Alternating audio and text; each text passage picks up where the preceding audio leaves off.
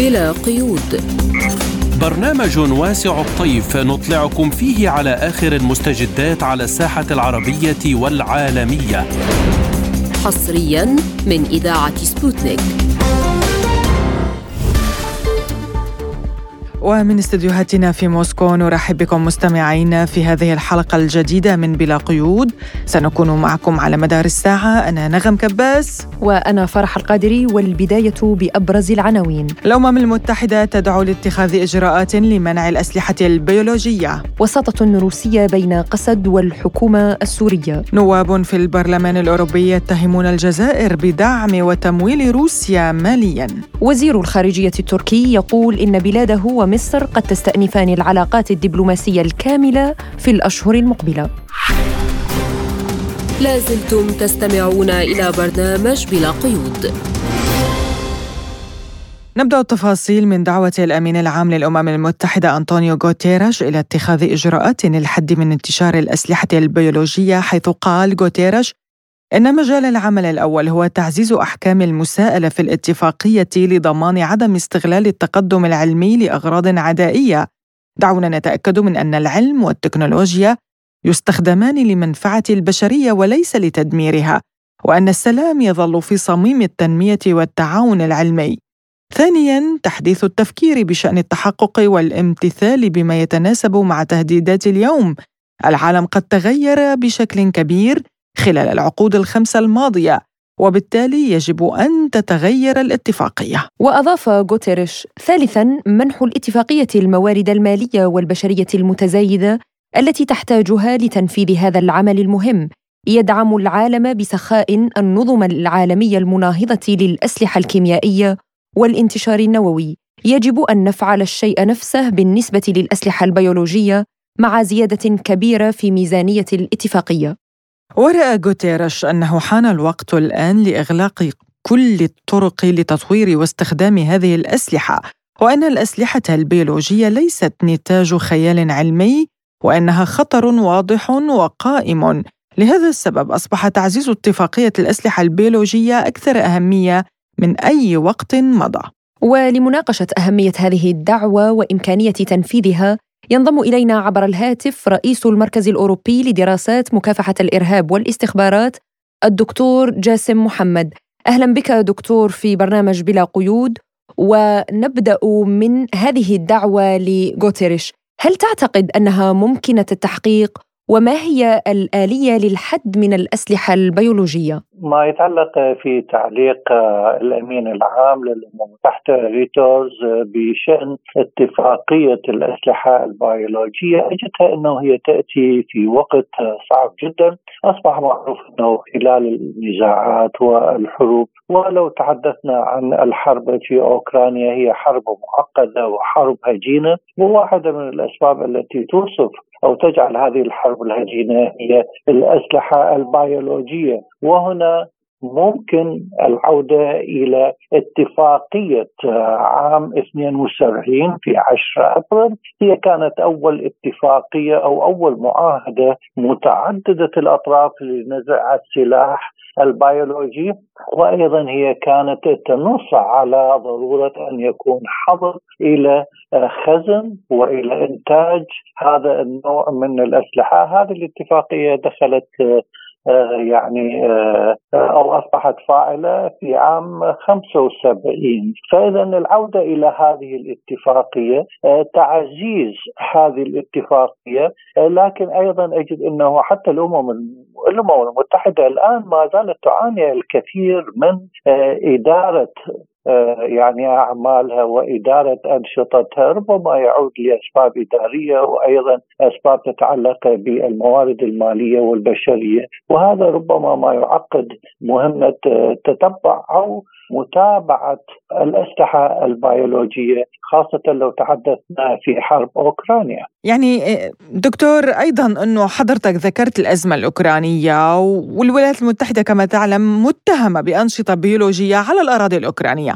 هل يمكن ردع هذه الدول الكبرى من استخدام الأسلحة البيولوجية؟ أخص هنا بالذكر يعني أمريكا بالدرجة الأولى ومن بعدها نظام كييف نعم كانت هنالك اتهامات إلى الولايات المتحدة بانها هي تنفذ المشروع تحديدا من قبل وكالة الاستخبارات الأمريكية وكانت مخصصات مالية تقريبا وصلت إلى 200 مليون دولار. هذه كانت تدير المعامل البيولوجية في أوكرانيا وكانت وكان الجانب الروسي لديه الكثير من المستمسكات واكد بأنه مستعد إلى عرض هذه الوثائق. آه، وفقا إلى المصادر الروسية الرسمية. وكان هذه يعني واحدة من المؤشرات إلى وجود المعامل البيولوجية في أوكرانيا بإدارة الولايات المتحدة آه، هي الطيور المهاجرة والطيور المرقمة برغم إن الولايات المتحدة نفت ذلك وقالت بأننا نقوم بتجارب آه، لأسباب علمية، فاذا الاتهامات ما زالت قائمة لكن التحقيقات أيضا لم تحسم هذا الأمر، أما موضوع مساءلة الولايات المتحدة، الولايات المتحدة هي بصراحة ما زالت تؤثر على قرارات الدول خاصة لو تحدثنا مجلس الأمن وكذلك أيضا في المنظمات الدولية، فاذا إيجاد أو إيجاد أو التفكير بإصدار قرارات لإدانة الولايات المتحدة أجدها في هذا الوقت آه، ربما هو أمر آه، صعب ولاحظنا أنه موضوع حق الفيتو التي تستخدمه الولايات المتحدة في صدور مثل هذا النوع من القرارات. كما تعلمون الحروب تنتج الإرهاب أليس برأيكم استخدام الأسلحة البيولوجية إرهابا دوليا يمس بالأمن الإنساني في عالمنا؟ كيف برأيكم يمكن التصدي آه، لهذا الإرهاب ووقف هذا المخطط الغربي الذي يسعى لتوريط روسيا في استخدام الأسلحة البيولوجية. لو تحدثنا عن التداعيات في استخدام الأسلحة البيولوجية هنالك تداعيات على آه، يعني على صحة الإنسان وعلى البشرية وهنالك أمراض فتاكة آه، ممكن أن تؤثر على حياة البشر والبشرية من ضمنها مثل أمراض الجدري والأمراض المعدية الأخرى التي ممكن أن تتناقل أو تسببها هذه يعني المعامل البيولوجية والأسلحة البيولوجية. لكن آه، لو عدنا إلى سؤال حضرتك أنه كيفية التصدي عندما تكون هنالك حروب ونزاعات وحرب هجينة في مثل هذا الوقت هي حرب أوكرانيا أجد إنه صعب جدا. يعني لاحظنا إنه تجربة المنظمات الدولية مثلا منظمة الطاقة وكالة الطاقة الدولية يعني يعني كان مهامها بصراحة صعبة جدا. فكيف الحال بالنسبة إلى مهام الوكالات الدولية ما يتعلق في الأسلحة البيولوجية التي يمكن استخدامها في معامل بسيطة غير معقدة مقارنة بالمفاعلات النووية؟ فاذا السيطرة تكون صعبة جدا والأخطر أن تكون أنه تستخدم ربما من آه يعني من جماعات غير نظامية. يعني هنالك مجموعات في أوكرانيا الجماعات النازيه وجماعات إسلاموية متطرفة وجماعات مسلحة أيضا ممكن أن تستخدم هذه الأسلحة بشكل ممكن أن يهدد البشرية وتكون أضرارها ليس فقط على المنطقة يعني على منطقة محدودة ممكن أن تنتشر آه، وتكون مصدر تهديد. أما موضوع آه، التصدي فهذا يبقى يعني هذا تبقى مدى قدرة المجتمع الدولي والأمم المتحدة ومجلس الأمن في ضبط هذا النوع من النزاعات. وأجد أنه إمكانية إمكانية يعني آه، الأمم المتحدة ومجلس الأمن المجتمع الدولي أصبحت بصراحة غائبة وسط عنصر القوة القوة ووسط بصراحة ربما انفراد الولايات المتحدة في موضوع آه، يعني سياساتها تحاول إنه فرض سيطرتها على آه، بشكل أوسع على العالم ونلاحظ إنه التوسع الذي يقوم به الناتو وهذا موضوع آخر آه، في سبيل إنه تكون سيطرة يعني سيطرة الولايات المتحدة على العالم أوسع من قبل.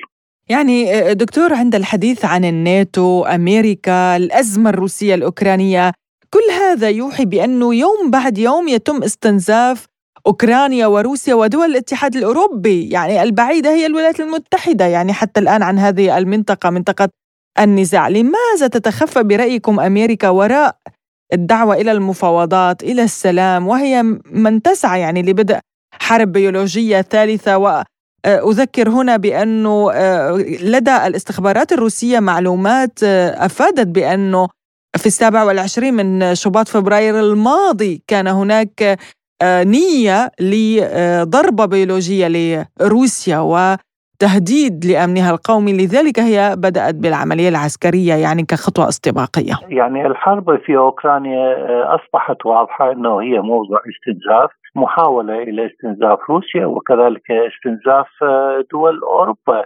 لكن أجد أنه الإحصائيات والارقام الأخيرة تقول أيضا هي الآن أيضا لا تصب في مصلحة الولايات المتحدة، نلاحظ أنه البيانات والاستطلاعات التي أجرت في آه الانتخابات النصفية في الولايات المتحدة ربما أكثر من 50% هم لا يؤيدون هذا الحرب ناهيك عن أزمة الطاقة الدولية، ناهيك عن التضخم، هذه جميعها ربما الآن أصبحت خارج سيطرة الولايات المتحدة وخارج ما رسمت له الولايات المتحدة. فاجد أنه الآن ربما أنه الولايات المتحدة تترك جيدا بأن استمار الحرب بهذه الطريقة ربما لا تصب حتى في صالح الولايات المتحدة كونها أنه استمرت طويلا. أما موضوع الهاجس الأمني والمخاطر التي ممكن أن تهدد الأمن الروسي هذه بصراحة هذا حق مشروع لموسكو أن تقوم بعمليات وقاية الوقائيه واجد أنه روسيا ما قامت به هو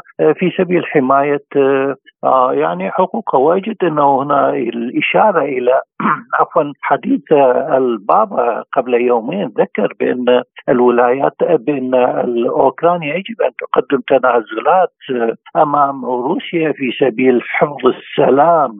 وهذا التصريح أن يأتي من البابا هذا يأتي يعني يعني هنالك مؤشر خطير تتجه له يعني البشرية والإنسانية منعطف خطير يهدد البشرية خاصة لو تحدثنا عن احتمالات الحرب النووية، فاذا هي حرب استنزاف إلى جميع الأطراف ولا يوجد رابح في هذه الحرب. رئيس المركز الأوروبي لدراسات مكافحة الإرهاب والاستخبارات الدكتور جاسم محمد شكرا لك على هذه المداخلة.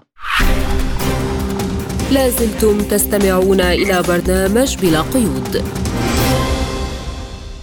وإلى سوريا والوساطة الروسية بين ما يعرف بقوات سوريا الديمقراطية قصد والحكومة السورية بشأن دخول الجيش السوري للمناطق التي تتعرض إلى قصف تركي حيث قال قائد قوات سوريا الديمقراطية مظلوم عبدي إن بابهم مفتوح للقيادة السورية في دمشق داعيا الجيش العربي السوري للقتال معهم. وقالت قصد إن القصف التركي طال منازل المدنيين والمشافي والمدارس ومؤسسات البنية التحتية والخدمية المجتمعية مثل محطات المحروقات والكهرباء وصوامع الحبوب وألحقت بها أضرار كبيرة. وللحديث عن هذا الموضوع ينضم إلينا عبر الهاتف الخبير بالشأن التركي جوان سوز. أهلا بك سيد جوان في بلا قيود وأبدأ من هذه الوساطة الروسية بين قسد والحكومة في دمشق. يعني هل تعتقد نجاح هذه الوساطة وإحراز تقارب بين الجانبين على وقع الضربات التركية؟ طبعا المفاوضات بين قوات سوريا الديمقراطية وبين الحكومة السورية أو الدولة السورية هي مستمرة منذ آه، عام 2018 بشكل آه، علني أعلنها آنذاك الجانبان قوات سوريا الديمقراطية والحكومة السورية منذ ذلك الحين وحتى هجوم عام 2019 في شهر أكتوبر 2019 في آخر آه، عملية عسكرية تركية على شمال وشرق سوريا أيضا آه، تجددت تلك المفاوضات وحينها حصل للمرة الأولى تفاهم يمكن آه، تسميته بتفاهم اللحظات الأخيرة أو آه، الدقائق الأخيرة بعد الهجوم التركي وبموجبه دخلت القوات الحكومية لأول مرة على عدة مناطق في شمال و شمال شرق سوريا كانت قد انسحبت منها في في عام 2011 هاي المفاوضات ببساطة هي آه، متواصلة من من من أكثر من آه، ثلاث سنوات تقريبا أو بحوالي أربع سنوات. ولكن آه، من الناحية السياسية ما عم بيكون في في توافق كبير، التوافق فقط موجود من الناحية العسكرية، بنسأل أوقات أشخاص مقربين من من هاي المفاوضات أو من المفاوضين فبيقولوا دائما هناك تفاهم عسكري بين قوات سوريا الديمقراطية وبين الجيش السوري. ولكن من الناحية السياسية ليس هناك أي تفاهمات من ناحية التفاوضات السياسية ليس هناك أي تقدم. ولكن كل ما في الأمر كلا الجانبين لديه أهداف مشتركة. مواجهة العدوان التركي على سوريا وحدة الأراضي السورية مجابهة التنظيمات المتشددة مثل داعش والقاعدة وغيرها. يعني الجيش السوري أرسل تعزيزات إلى عين العرب. هل تتوقع يعني برأيك تشكيل كتلة عسكرية واحدة مع قسد لمواجهة العدوان التركي؟ هناك هناك ضغوطات للأسف ضغوطات روسية على قوات سوريا الديمقراطية وأيضا يعني هناك تماهي روسي مع الجانب التركي فيما يتعلق بالتفاهم بين قوات سوريا الديمقراطية وبين الحكومة السورية بتصور كلا الجانبين قوات سوريا الديمقراطية والحكومة السورية يجدان أن هناك ضرورة لحصول آه، تفاهم أكبر من التفاهمات العسكرية بين الجانبين. ولكن آه، التدخل الروسي وتماهي آه، موسكو في بعض الأحيان إلى جانب تركيا هو من يقف عائقا يقف عائقا ضد حصول توافق كبير رغم أن مثل ما ذكرت القوات الحكومية دخلت بالفعل إلى عدة مناطق في شمال شمال شرق سوريا مثل آه، كوباني وعن عيسى ومنبج ومناطق أخرى. وهذه القوات موجودة منذ عام 2019 آه، منذ آخر هجوم تركي آه، واسع النطاق على تلك المناطق. ولاحقا دخلت قوات حكومية بأعداد أكبر من التي دخلت في السابق. طيب قصد أستاذ جوان طلبت من الولايات المتحدة التدخل لحمايتها. وأيضا من المجتمع الدولي ولكن الأنباء يعني التي آه، ظهرت في الإعلام وتفيد أن القوات الأمريكية فتحت المجال الجوي أمام الطيران الحربي التركي لقصف قصد هل ما زالت قصد برأيك تثق بالأمريكي وتنتظر تدخلا دوليا؟ يعني حتى حتى الآن حتى الآن آه، كلا كلا الطرفين الدوليين المتواجدين على الأراضي السورية سواء الولايات المتحدة وسواء روسيا آه، كلا الطرفين يعني ربما ربما من من من خلال آه، بيانات آه، صحفية وما إلى ذلك يرفضون العملية العسكرية التركية، لكن على أرض الواقع هناك شيء مختلف آه تماما، القوات التركية تستهدف هذه المناطق عبر آه الطيران المسير والقصف المدفعي، ليس فقط منذ أيام أو منذ آه أسبوع وإنما منذ آخر عملية عسكرية في أكتوبر 2019 منذ ذلك الحين وحتى الآن لم يتوقف القصف التركي على تلك المناطق ومحاولات الجيش التركي التوغل برا فيها ولكن يعني باعتقادي آه، كل من آه، موسكو وواشنطن لا يعارضان استهداف استهداف آه، مقرات أو منشآت عسكرية أو مدنية في شمال وشرق سوريا عبر الطيران المسير وفي نفس الوقت عبر القصف المدفعي ولكن يعارضان بطريقة أو بأخرى توغل بري تركي جديد في تلك المناطق. يعني في حال نجحت روسيا بإحداث توافق بين قسد والجيش السوري ألن يغضب برأيك ذلك أنقرة ويؤثر على العلاقة مع موسكو لا سيما وأن الأخيرة ترفض تعاطي التركي مع الملف السوري. يعني هناك خلاف بينهما. وهناك في نفس الوقت توافقات فيما يتعلق بالملف الأوكراني بين أنقرة وموسكو، المشكلة الكبرى لا تكمن في في في حصول توافق بين قوات سوريا الديمقراطية وبين الحكومة السورية. آه، في عام 2019 يعني راح نرجع نذكر بآخر هجوم تركي في أكتوبر 2019 حصل تفاهم عسكري بين قوات سوريا الديمقراطية وبين آه، الدولة السورية وبموجب ذلك الاتفاق وصلت القوات الحكومية إلى أطراف مدينة الابيض اللي هي اليوم محتلة من من قبل تركيا. وصلت القوات الحكومية إلى تلتمر دخلت القوات الحكومية إلى كوباني إلى منبج وإلى كامل الشريط الحدودي. القوات الحكومية اليوم متواجدة في في عموم المناطق التي آه، تقول آه، تركيا أنها ستشن آه، عليها عملية عسكرية برية.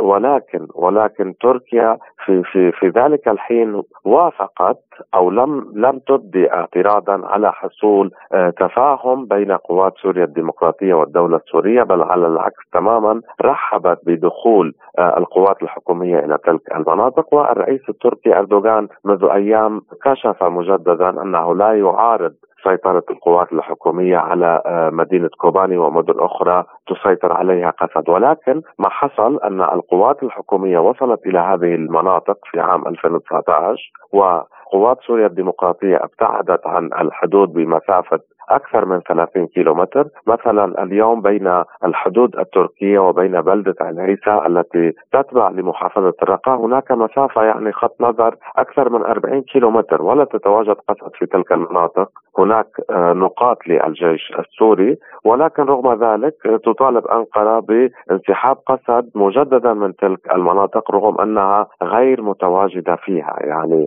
آه، المشكلة بالنسبة لأنقرة هناك أكراد يقيم يقيمون في في في تلك المناطق جنوب سوريا جنوب تركيا وأنقرة لا ترغب بإبقائهم هناك. و لهذا السبب وجدنا كيف أن أنقرة تقوم بإجراء تغيير ديموغرافي في في عفرين، في رأس العين، في تل أبيض وفي عموم المناطق السورية التي احتلتها في السنوات الماضية.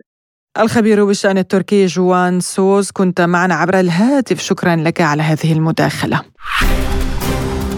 لازلتم تستمعون إلى برنامج بلا قيود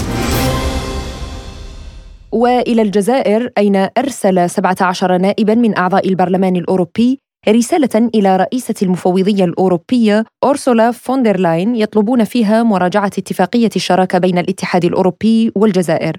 ويأتي هذا الطلب كون الجزائر واحدة من بين أربعة مشترين رئيسيين للأسلحة الروسية. كما أعرب النواب عن قلقهم متهمين الجزائر بتمويل الحكومة الروسية من خلال شراء معدات عسكرية. ويقود حملة النواب الموقعين من فرنسا وليتوانيا والمجر وإستونيا والسويد وبلغاريا وفنلندا وبولندا والدنمارك وسلوفاكيا. رئيس وزراء ليتوانيا سابقا أندرويوس كوبيليوس فهل يستطيع الاتحاد الأوروبي التخلي عن الجزائر وقطع علاقاته معها؟ وفرض عقوبات عليها فقط لانها حليف وشريك استراتيجي لروسيا. ولمناقشة هذا الموضوع أكثر نستضيف معنا من الجزائر المحلل السياسي والخبير بالقانون الدولي الدكتور إسماعيل خلف الله. شكرا لك اولا على تلبية الدعوة واهلا وسهلا بك عبر برنامجنا. شكرا لك أستاذة تحية لك وللسادة المستمعين الكرام. نبدأ دكتور من هذا الاتهام. الأوروبي آه، لعدد من البرلمانيين الأوروبيين باتجاه الجزائر حول آه، دعمها ماديا الحكومة الروسية. برأيك يعني آه، لماذا هذه الاتهامات؟ وفي هذا التوقيت تحديدا؟ أعتقد قلت ان أن هذه النسبة التي هي نسبة ضئيلة مقارنة بالعدد الذي يبلغ تقريبا 735 عضو في البرلمان الأوروبي ونحن نعلم بأن هؤلاء هذه المجموعة وهذه اللائحة تتشكل من 17 عضو معنى ذلك نحن أمام تقريبا 2% وبالتالي لا نستطيع أن نقول أن الاتحاد الأوروبي تحرك أو أو هكذا ضد الجزائر اليوم الحقيقة أن الاتحاد الأوروبي هو يسعى لكسب الجزائر ولكسب موثوقية الجزائر في الجانب الطاقوي لأن الاتحاد الأوروبي اليوم يبحث عن بدائل للطاقة الروسية والجزائر هي من بين هذه البدائل.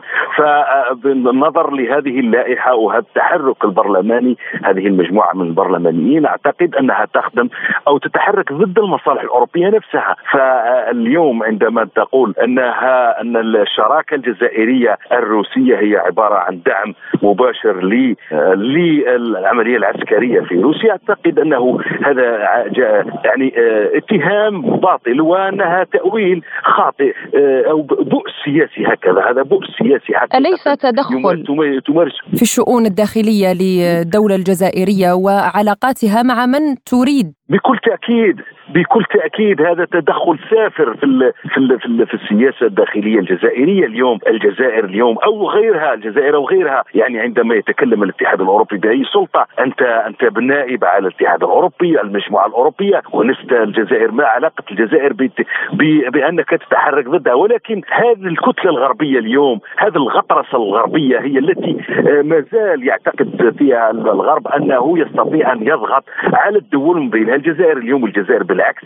اليوم شراكتها واضحة يعني في وضح النهار أنها اولا العلاقة الروسية الجزائرية علاقة قديمة تمتد حتى في الفترة نعم. قبل الاستقلال. فاليوم عندما نقول أنا أن العلاقة الجزائر أن الجزائر لها صفقات في في الاعداد والسلاح العسكري هذا واضح هذا واضح. الجزائر لا تخفي هذا ولكن وحتى أن نقول أن الترسانة العسكرية الجزائرية تقريبا 60% هي من من روسيا فالجزائر من مص... من من حقها ومن حقها الطبيعي أن أن تعيد رسكلة أو إعادة تأهيل معداتها العسكرية. وهذا يتطلب أنها تكون تبرم صفقات وهذه تدخل في عبارة تجديد العتاد العسكري الذي هو دائما في تطور. وهذا التطور ربما هذا الذي يقلق هذه الجهات فهذه الجهات تريد أن تجعل الجزائر ربما هذه هذا هو هذا هو الحقيقة هذه الحقيقة. فهي تحركات عندها عندها خلفيات لأن الجزائر اليوم تقوم بمناورات عسكرية مع موسكو مع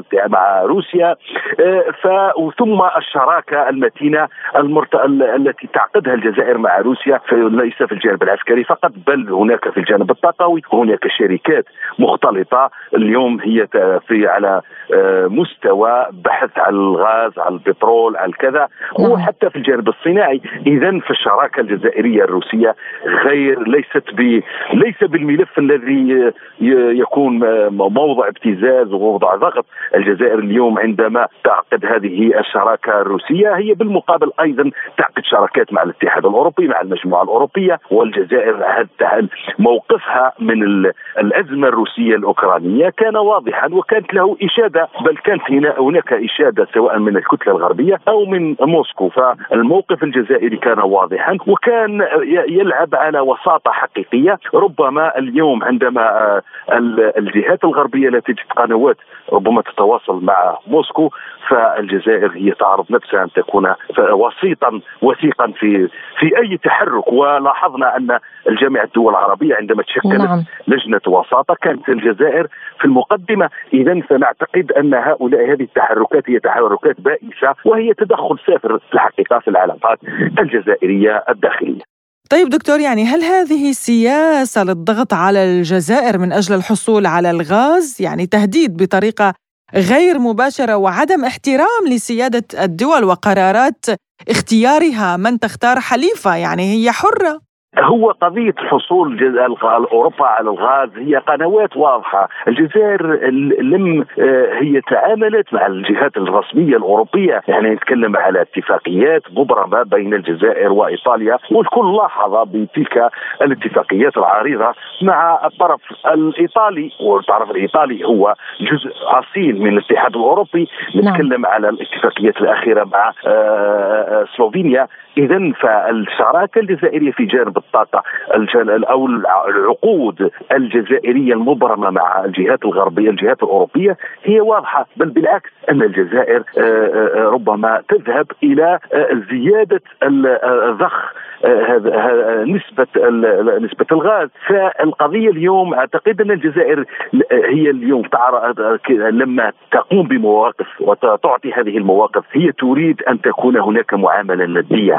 الجزائر اليوم سياستها الجديدة تبحث عن شراكات ندية وشراكات لها مصالح ثنائية صالح مشتركة. المصالح تكون مصالح مشتركة مبنية على شراكة حقيقية. وأعتقد أن روسيا أيضا أعطت آه، يعني باركت هذه الشراكة ولم تقل يعني حتى حتى نكون يعني امام هؤلاء الذين ربما يسوقون على أن الجزائر هي تتخندق عندما تبرم هذه الصفقات مع روسيا هي تتخندق مع روسيا كما يسوق كما حاولت هؤلاء نعم. مثل هؤلاء إذا هذه العريضة النواب أو المجموعة التي تحركت من السابق في السابق الكونغرس الأمريكي فأعتقد أن الجهات الرسمية سواء في على مستوى أوروبا مستوى بريكسل أو على مستوى واشنطن هي تعلم بأن الجزائر شريك وثيق في الجانب الطاقوي في الجانب الأمني وحتى في الجانب الاستراتيجي لأن الجزائر اليوم هي تعتبر من الدول الفاعلة في المجموعة الإفريقية وحتى في المجموعة العربية والكل يعلم بأن القمة العربية الأخيرة استطاعت الجزائر أن تكون أن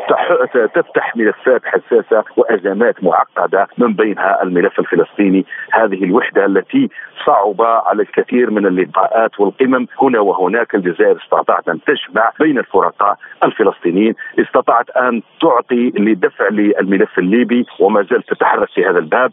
استطاعت أيضا أن تكون مقاربتها في آه، ملف الساحل وهي اليوم أيضا تعرض نفسها وتعرض ما يسمى بميثاق الجزائر للمبني على المصالحة المالية المالية. اذا فالكل يعلم الجهة الغربية أو الكتلة الغربية ككل تعلم بأن الموقف أو الدور الجزائري لا يمكن أن يتم آه، التشويش على هذا الدور.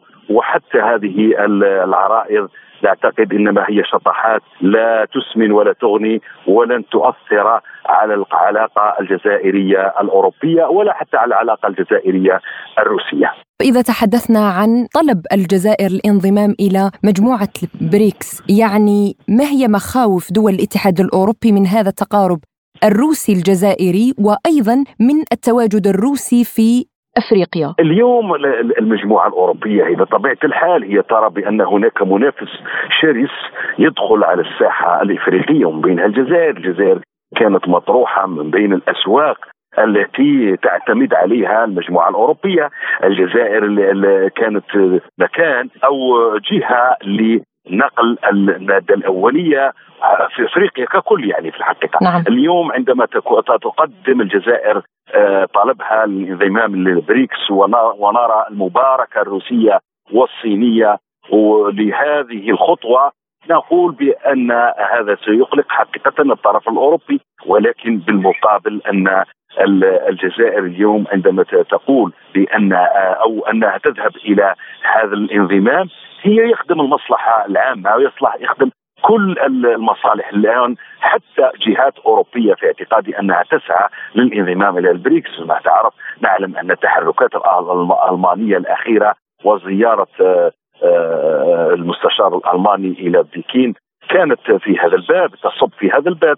اذا فحتى الجهات الأوروبية هي تريد أن يكون لها موضع قدم في هذه المنظمة وربما هي آه، وسيلة للتحرر الأوروبي من الهيمنة الأمريكية، اذا فحقيقه هو يزعج هذا الانضمام الجزائري لمجموعة البريكس هو يزعج بطبيعة الحال فالجزائر اليوم تصبح لها استقلالية من جانب التعامل الاقتصادي والتعامل التجاري ثم أيضا أنها تكون آه، لها دافع في تحرير الاقتصاد من التبعية النفطية. فالجزائر اليوم تعمل على استثمار في المجال الصناعي في المجال الفلاحي وهذا كله آه، سوف يكون يساعد المناخ أو الانضمام سيعطي مناخ جيد للذهاب إلى تطبيق هذه المشاريع التي سوف تدفع بالاقتصاد الجزائري آه، آه، ويدخل ضمن يلعب في ساحه الكبار. اذا نعم. الجزائر اليوم عندما تطرح نفسها كعضو في مجموعة البريكس هي اليوم تطرح نفسها كلاعب مع في ملعب كبار. شكرا لك الدكتور إسماعيل خلف الله المحلل السياسي الجزائري والخبير بالقانون الدولي على هذه المداخلة. شكرا شكرا شكرا. لازلتم تستمعون إلى برنامج بلا قيود. وإلى العلاقات التركية المصرية إذ أعلن وزير الخارجية التركي مولود شاوش أوغلو أن تركيا ومصر قد تستأنفان العلاقات الدبلوماسية الكاملة وتعيدان تعيين سفيرين خلال الأشهر المقبلة. ومن جانبه صرح الرئيس التركي رجب طيب أردوغان بأن عملية بناء العلاقات مع مصر ستبدأ باجتماع وزراء من البلدين وأن المحادثات ستتطور انطلاقا من ذلك. وبعد سنوات من التوتر بين البلدين صافح أردوغان الرئيس المصري عبد الفتاح السيسي في قطر الأسبوع الماضي فيما وصفه بيان للرئاسة المصرية بأنه بداية جديدة في العلاقات الثنائية بينهما. فما أسباب إعادة العلاقات بين أنقرة والقاهرة وما أهمية ذلك؟ وهل يعني تكثيف العلاقات في مجالات أخرى كيف ستنعكس هذه الخطوة على المنطقة العربية؟ لمناقشة هذا الموضوع أكثر نستضيف معنا المحلل السياسي المصري والخبير بالعلاقات الدولية الدكتور أيمن سمير. أهلا بك دكتور أيمن وشكرا لك على تلبية الدعوة.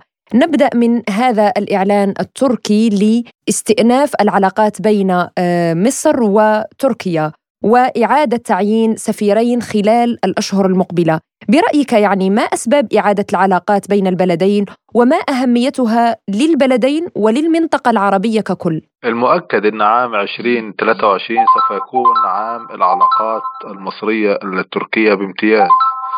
سواء بتكثيف الجلسات واللقاءات الاستكشافية أو لقاء الوزارات المختلفة وصولا إلى تعيين السفيرين من البلدين. أنا في تقدير البلدين انتقل من فكرة التعامل مع القضايا الخلافية من التعامل بالتتالي إلى التعامل بالتزامن. بمعنى أن البلدين من خلال لقاء السيد الرئيس عبد الفتاح السيسي مع الرئيس التركي أردوغان في قطر يعني وضع استراتيجية أو رؤية جديدة تقوم على مزيد من التقارب ووضع إطار سياسي متكامل يتم من خلاله حل كافة القضايا والملفات العالقة بين البلدين.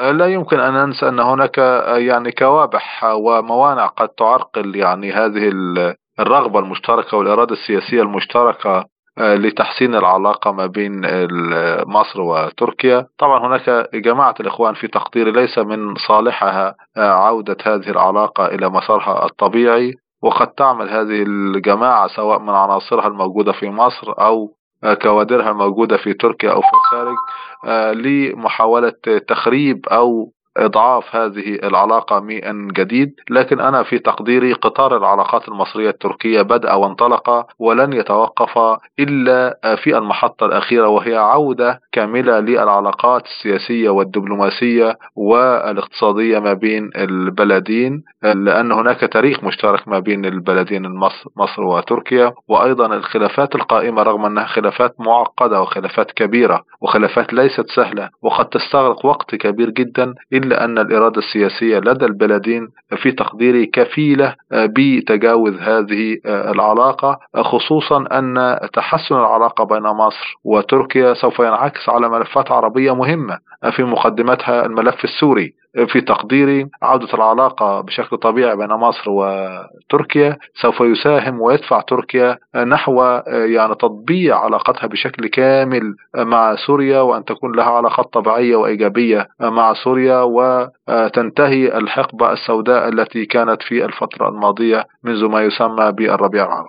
طيب دكتور يعني لنفرض أن العلاقات عادت والمياه إلى مجاريها ما أهم المجالات التي من الممكن تطويرها خلال هذه السنة بعد عودة العلاقات يعني وربما تكون هناك تكثيف للعلاقات في مجالات أخرى ليست فقط السياسية وبالتالي ذلك يمكن أن ينعكس أيضا على المنطقة العربية ما رأيك؟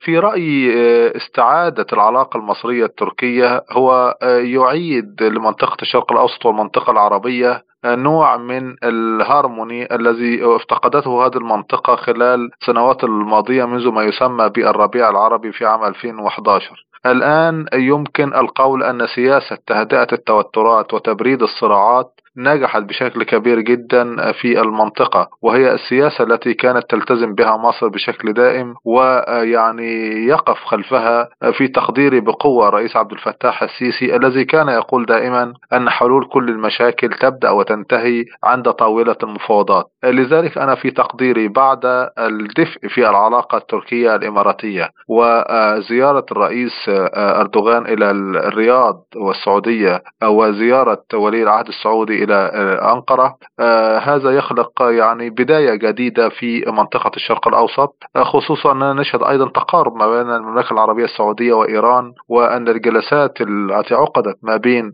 طهران والرياض في بغداد كانت ناجحة وكانت مثمرة ويمكن أن يبنى عليها في الفترة القادمة. وبالتالي نحن ننتقل الآن من حالة الاستقطاب التي كانت سائدة آه، منذ عام 2011 في المنطقة إلى حالة من الانسجام والتعاون والبحث عن المشتركات والمساحات المشتركة آه، في الفترة القادمة. وفي مقدمة المساحات التي يمكن العمل عليها في تقديري في الفترة القادمة تتعلق بالجوانب الاقتصادية. الجوانب الاقتصادية كانت تعمل بشكل جيد للغاية حتى في ظل الخلافات السياسية ما بين مصر وتركيا في الفترة الماضية. وسجل الميزان التجاري المصري التركي في عام 2021 نقلة كبيرة جدا وكانت التجارة ورجال الأعمال من الطرفين يعملان بشكل منفصل تماما عن المسار السياسي. لكن أيضا الدفء في العلاقات السياسية وعودة السفيرين ومزيد من اللقاءات الدبلوماسية ما بين البلدين سوف يخلقان ظروف أفضل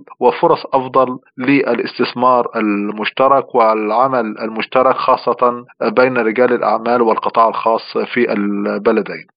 وأنا في تقديري هناك آه، سلسلة من القضايا الخلافية آه، يمكن الاتفاق عليها في الفترة القادمة. آه، في ملف في مقدمة هذه الملفات الوضع في ليبيا. مصر لديها تصور واضح للوضع في ليبيا يقوم على ضرورة الوصول إلى الانتخابات البرلمانية والرئاسية المتزامنة وأيضا خروج كل القوات الأجنبية والمرتزقة وإرهابيين من كل المناطق الليبية. آه، في توقيت زمني محدد ومعروف سلفا. آه، بالإضافة الملف الثاني وهو المهم أيضا يتعلق بترسيم الحدود البحرية المصرية التركية في شرق البحر الأبيض المتوسط آه، بما يتوافق مع القانون الدولي والاتفاقيات الدولية واتفاقية الأمم المتحدة لتقسيم لتقسيم المناطق الاقتصادية الخالصة في البحار والمحيطات لعام 1982 الملف الثالث في تقديره وهو أقل أهمية يتعلق بنشاط جماعة الإخوان المسلمين آه، في تركيا. ربما البلدين الآن يعني قطع آه، شوطا كبيرا في هذا الأمر. هناك بعض الأصوات ما زالت موجودة في تركيا وتعارض الدولة المصرية وتهاجم الدولة المصرية ليل نهار. في تقدير هذا الملف هو الأقل أهمية في العلاقة بين البلدين. نظر لتضاؤل وضعف جماعة الإخوان من ناحية والانقسامات التي تضرب هذه الجماعة من ناحية أخرى. بالنسبة أيضا للقاء الرئيسين المصري والتركي في مونديال قطر برأيك ما هو الدور الذي تلعبه قطر اليوم في المنطقة العربية؟ بالتأكيد قطر لعبت دورا كبيرا في التقارب المصري التركي وأنا في تقديري منذ بيان العلا في 5 يناير 2021 بدأ الانفتاح في كل المنطقة. عودة العلاقة ما بين قطر ومع دول مثل مصر والسعودية والبحرين وأيضا عودة العلاقة ما بين تركيا وهذه الدول أيضا وهي البحرين ومصر والإمارات والسعودية لذلك أنا في تقديري قطر أو العودة العلاقة مع قطر ما بين قطر والدول العربية ساهم بشكل كبير جدا ما بين في عودة الدفء من جديد للعلاقات التركية مع الدول العربية وخاصة الدول العربية التي كانت لديها خلافات مع تركيا. لذلك أتصور أن هذا الدور القطري أيضا يمكن أن يكون عاملا مساعدا في الفترة القادمة من خلال ما نراه من تقارب كبير جدا في العلاقة المصرية القطرية من جانب والعلاقة المعروفة القوية ما بين قطر وتركيا من جانب آخر. الخبير بالعلاقات الدولية الدكتور أيمن سمير كنت معنا عبر الهاتف من القاهرة. شكرا جزيلا لك على هذه المداخلة. لازلتم تستمعون إلى برنامج بلا قيود. وإلى أخبار سياسية متفرقة حيث أعلن المتحدث باسم الكريملين دمتري بيسكوف إن نظام كييف يجب أن يكون لديه الإرادة السياسية والاستعداد لمناقشة المطالب التي أعلنت عنها بلاده بالفعل. قال الرئيس الإيراني إبراهيم رئيسي أن بلاده والحكومة العراقية تعتبران مكافحة الإرهاب من الأولويات معتبرا زيارة رئيس الوزراء العراقي إلى طهران نقطة تحول في العلاقات الثنائية وأن طهران مستعدة لتعزيز العلاقات مع بغداد في مختلف المجالات وأن تواجد الأجانب في المنطقة يسبب زعزعة استقرارها وأمن المنطقة لن يتحقق إلا عبر دولها فقط على حد تعبيره. أدانت الرئاسة الفلسطينية جريمة الاحتلال الإسرائيلي بإعدام ثلاثة شبان بينهم شقيقان في بيت ريما في رام الله وبلدة بيت أمر في الخليل وفقا لتعبيرها. وحمل المتحدث الرسمي باسم الرئاسة الفلسطينية نبيل أبو ردينة الحكومة الإسرائيلية المسؤولية الكاملة عن هذه الجرائم مشددا على ضرورة محاسبتها على ذلك. نفت البحرية الأمريكية اتهام الصين لها بانتهاك سيادتها بعد دخول طراد الصواريخ الأمريكي الموجه يو إس إس تشانسلورسفيل المياه الإقليمية الصينية. وقال الأسطول الأمريكي السابع أن بيان بكين حول دخول الطراد كاذب معتبرا أن الطراد الأمريكي أجرى عملية في الملاحة وفقا للقانون الدولي. لازلتم تستمعون إلى برنامج بلا قيود. وفي الاقتصاد الإمارات تتطلع إلى توسيع نطاق وصولها العالمي في مجال الطاقة وزيادة الإنفاق لتعزيز قدرة إنتاج النفط والغاز الطبيعي حيث ذكرت شركة بترول أبو ظبي الوطنية أدانوك أنها ستستثمر 150 مليار دولار في السنوات الخمس حتى عام 2027 وهي تزيد عن خطة الإنفاق السابقة البالغة 127 مليار دولار على مدى خمس سنوات التي أعلن عنها قبل عام. وستشكل وحدة جديدة لمعالجة الغاز وتسويقه إلى جانب خطط لبيع حصة أقلية من شركة أدانوك للغاز من خلال طرح عام أولي في أبو ظبي خلال العام المقبل. كما ستنشئ الشركة المملوكة للحكومة ذراعا منفصلا للنظر في التوسع دوليا في أعمال الغاز والكيماويات ومصادر الطاقة الجديدة. وستحاول زيادة طاقة إنتاج الخام إلى خمسة ملايين برميل يومياً بحلول عام 2027 في وقت أبكر من الهدف السابق المحدد عند عام 2030 لازلتم تستمعون إلى برنامج بلا قيود. وإلى أخبار اقتصادية متفرقة إذ ناقش الرئيسان الروسي فلاديمير بوتين والكازاخستاني قاسم جومار توكايف إنشاء اتحاد غاز ثلاثي يتكون من روسيا وكازاخستان وأوزبكستان خلال المحادثات التي دارت في الكريملين حيث أعرب الرئيسان توكايف وبوتين عن قناعتهما بضرورة إجراء مفاوضات مفصلة بمشاركة خبراء من الدول الثلاث من أجل إيجاد حل عقلاني لهذه القضية مع مراعاة مصالح جميع الأطراف المعنية.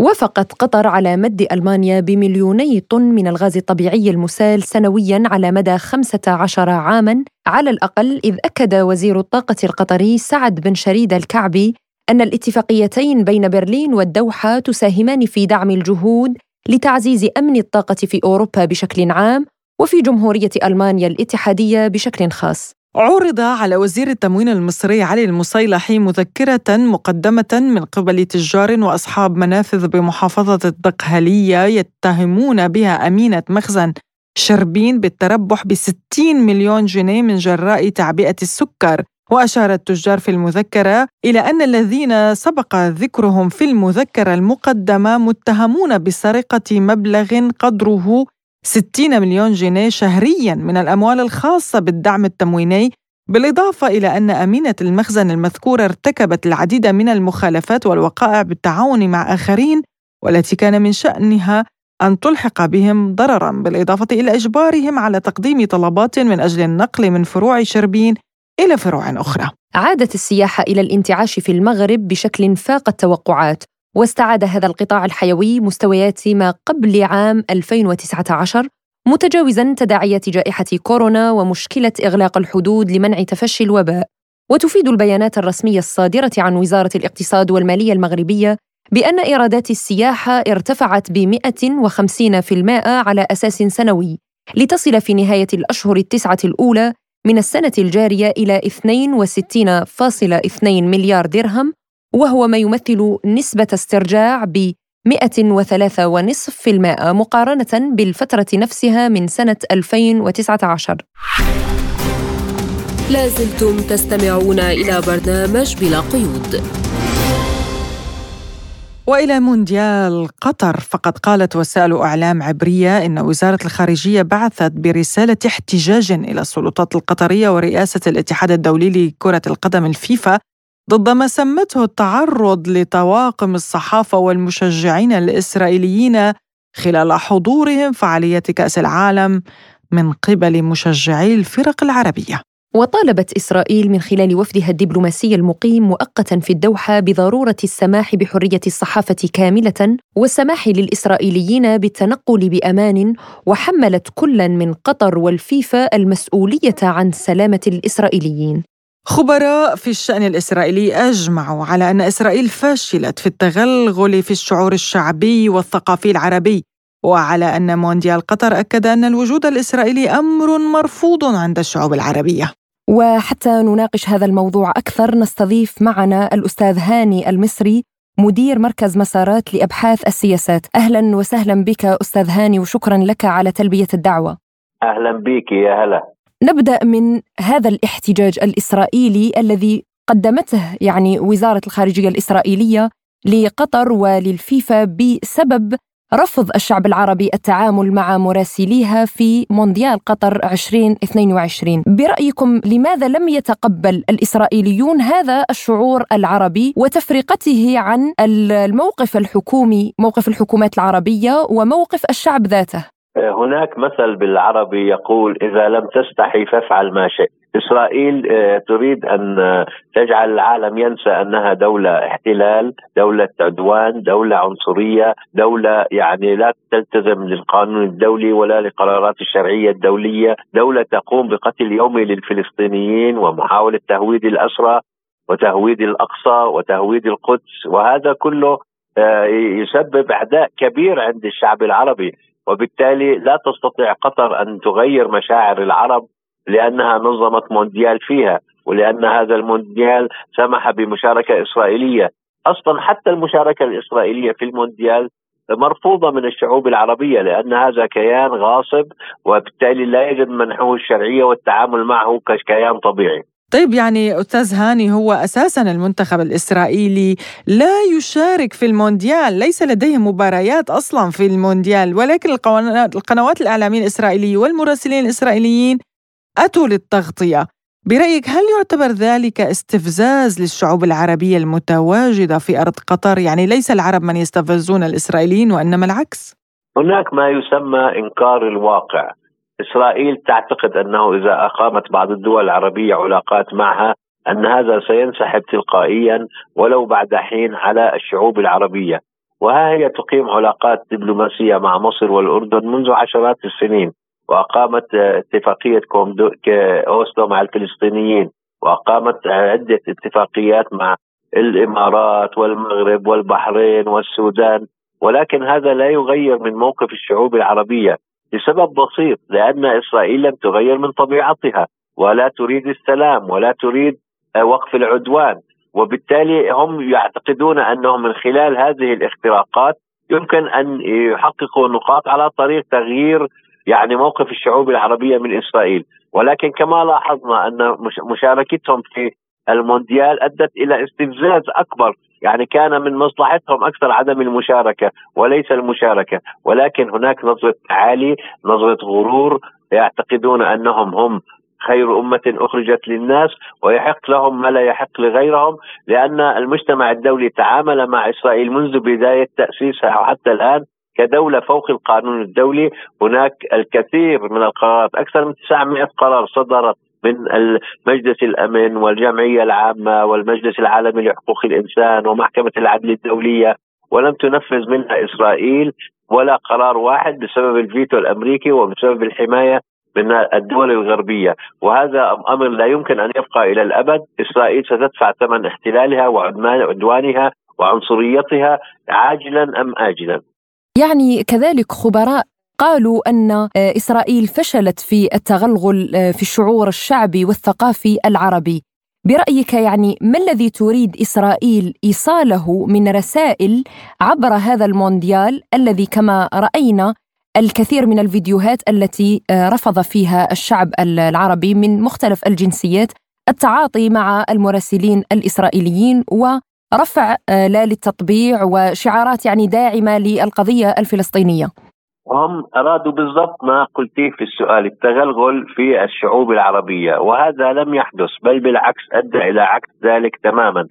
آه، لأن أسباب الكراهية والعداء العربي لا تزال قائمة بل تفاقمت مع بعد النتائج الانتخابات الإسرائيلية الأخيرة ونجاح حزب فاشي.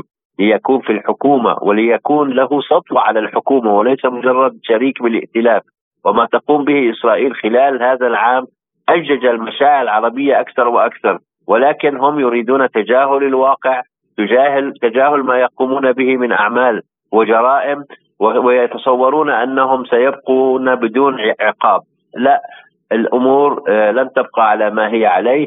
هناك آه، نوع من النقمة والغضب العربي الذي بات واضحا في مشاعر المشاركين في المونديال ومثل ما قلت من مختلف البلدان العربية وليس من بلد واحد. نعم دكتور يعني أيضا هناك مجموعة من المراسلين الإسرائيليين بحسب وسائل الإعلام يعني دخلوا إلى غرفة ملابس اللاعبين الإيرانيين وصوروهم آه، دون آه، احترام خصوصية اللاعبين فبالطبع تمت مصادرة الهواتف مسح كل الصور. إسرائيل نفسها تدعي الديمقراطية تدعي احترام خصوصية الآخرين ولكن ألا يعتبر ذلك انتهاك لقوانين الإعلام خصوصية الأفراد؟ ما الموقف الإيراني المتوقع من إسرائيل في هذا المونديال؟ نعم نعم. مثل ما لاحظت هم يعتقدون أنه يحق لهم ما لا يحق لغيرهم ولو كان انتهاك للخصوصية ولو كان حتى جرائم. وبالتالي آه، متوقع منهم يعني كل شيء. ولكن يعني لم يحققوا أهدافهم بل بالعكس أصبحت إسرائيل منتقدة أكثر مما كانت عليه، أما بالنسبة لإيران رغم كل الخلافات وال والصراعات ما بين إيران وبين دول عربية إلا أن النظره لإيران أنها دولة جارة هناك تقاطعات معها وهناك خلافات معها. آه، في الاخير لا يمكن أن تتغير الجغرافيا ولا بد من الاتفاق على قواعد الجيرة بما يحفظ حقوق وأهداف ومصالح كل بلد. نعم شكرا لك الأستاذ هاني المصري مدير مركز مسارات لإبحاث السياسات على هذه المداخلة. شكرا أهلا وسهلا. ونذكر هنا مستمعينا أن البرازيل بالأمس خاضت آه، يعني مباراة صعبة جدا وغير متوقعة آه، أمام سويسرا بهدفين. الأول آه، حذف بسبب تقنية الفار. والثاني حسب لذلك فازت البرازيل أمام آه، سويسرا أو على سويسرا مقابل صفر لسويسرا وواحد للبرازيل. بينما كوريا الجنوبية آه، يعني خسرت أمام غانا اثنان مقابل آه، ثلاثة. ثلاثة لصالح غانا وخسارة لكوريا الجنوبية. أما الكاميرون ثلاثة مقابل ثلاثة أيضا لصربيا. تعادل ثلاثة ثلاثة ستة أهداف في المباراة كانت جميلة جدا هذه المباراة بين الكاميرون وصربيا. وأيضا البرتغال فاز بهدفين مقابل صفر للأورغواي بعد أيضا مباراة لا يمكن وصفها بالسهلة أبدا. كان هناك صعوبة أمام منتخب البرتغال بتحقيق هذا الفوز لأن الأورغواي لعبوا بشكل جيد جدا. واليوم يا فرح ماذا عن مباريات اليوم من سيواجه من؟ اليوم ستكون المواجهة بين فريق السنغال والإكوادور وذلك على الساعة السادسة مساء وكذلك المنتخب القطري الذي تمنينا لو انتقل إلى يعني الدور الثاني سيكون في مواجهة هولندا وكذلك مباراة ستكون حاسمة بين إيران والولايات المتحدة الأمريكية وكذلك فريق إنجلترا وفي مواجهة ويلز. يعني اليوم يلفت نظري يا فرح آه، المباراة الأولى بين هولندا وقطر. نتمنى طبعا للفريق القطري الفوز لأنه منتخب عربي مع أنه الفريق الهولندي صعب يعني صعب الفوز آه، أمامه. ولكن نتمنى أن تكون هناك حظوظ لقطر. هي أساسا يعني قطر جاءت في مجموعة صعبة يعني فريق السنغال إكوادور آه، إيران أيضا آه، هولندا هي فرق صعبة ولديها تاريخ في آه، كرة القدم, كرة القدم نعم. آه، اليوم الجميع الذين يحبون ويشجعون الفريق الإيراني يقولون بأن المواجهة مع الولايات المتحدة الأمريكية هي ستكون سياسية أكثر من أنه رياضية أو كروية. نعم. إنها حتى وصفها رواد التواصل وسائل التواصل الاجتماعي بأن حرب نووية كروية نعم صح. إيران والولايات المتحدة الأمريكية. ونحن من هنا كذلك نشجع وندعم الفرق العربية المشاركة في مونديال قطر 2022 خاصة تونس الذي التي ستكون في مواجهة فرنسا. يعني ستكون كذلك مباراة حاسمة والفريق المغربي والفريق السعودي.